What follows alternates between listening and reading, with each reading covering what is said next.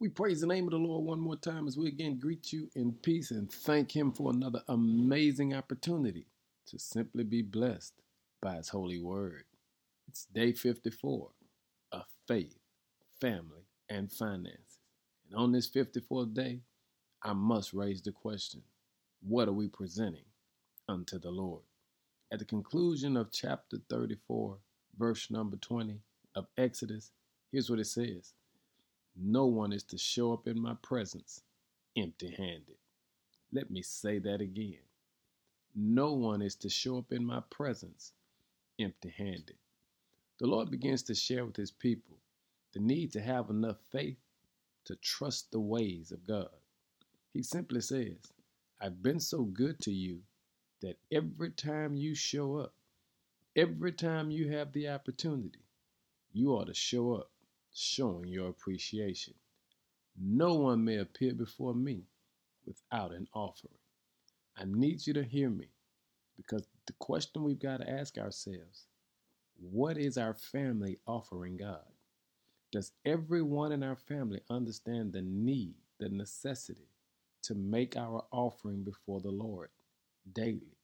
Because the Lord has us to understand that He's been too good to us for us to show up empty handed, for us to show up as if we have nothing to be thankful for. Have you ever noticed we live in a complaining world? People who are never satisfied, who always find fault with the situation or the season or the circumstances. The Lord is saying, as good as I've been to you, you ought to be appreciative every day of your life. So I need to raise this question in 54 days, as we have been talking about faith, talking about family, talking about our finances, the question we've got to ask ourselves is what are we presenting to the Lord? As a family, does your family respect God enough to present a holy sacrifice to Him daily? Have you talked about it?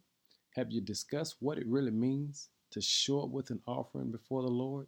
To show God that you appreciate Him, to show God that you are thankful for all the ways He has made, for all of the things He has forgiven you of, for all of the doors He's opened, and to shout about the doors that He allowed to remain closed.